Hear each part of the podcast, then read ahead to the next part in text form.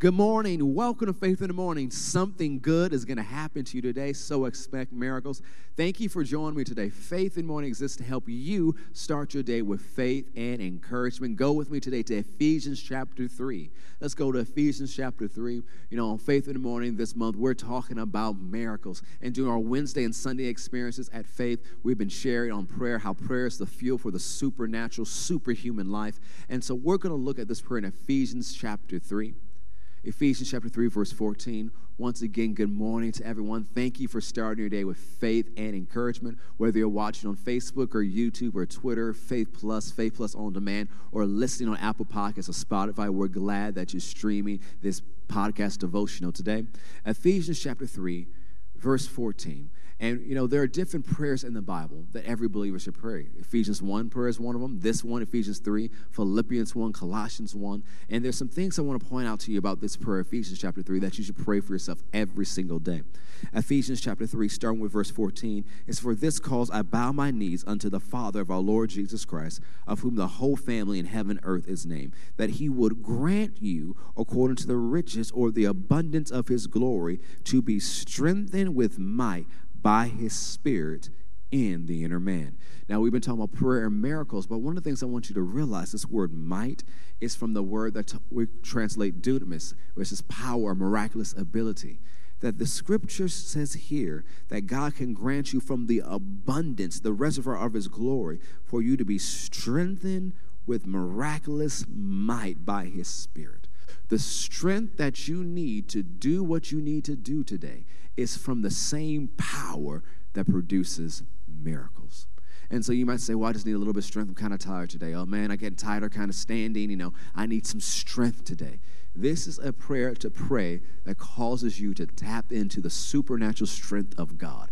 And that strength is backed and flooded by miracle power. Let's keep on going. This is that Christ may dwell in your hearts by faith, that you're being rooted and grounded in love, that you may be able to comprehend with all saints what is the breadth and length and depth and height, and to know the love of Christ, which passes knowledge, that you might be filled with all the fullness of God.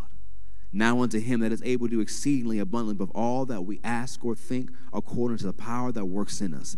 Unto him be glory in the church by Christ Jesus throughout all ages, world without, uh, world without end. Amen. So, one of the things I want to point out to you today before we go is that miraculous strength is available to you today. Not just on Sundays, not just when you feel spiritual. I want you to know that in your worst moment, when you feel unspiritual, miraculous strength is available to you. You just have to tap into it. I want you to pray this prayer with me before we go. And let's personalize it and you're going to experience the miraculous strength that's available to you today. Say, Heavenly Father, I pray that you would grant me, according to the riches of your glory, to be strengthened with this miraculous might by your Spirit on the inside. I pray that Christ may dwell in my heart by faith. I pray that I'm being rooted and grounded in love. I pray that I may be able to comprehend with all saints what is the breadth and length and depth and height, and to know the love of Christ, which passes knowledge. I pray that I might be filled with all the fullness of God. I believe today that you are able to do exceedingly abundantly above all that I ask or think according to the power that is now working in me. In Jesus' name, amen.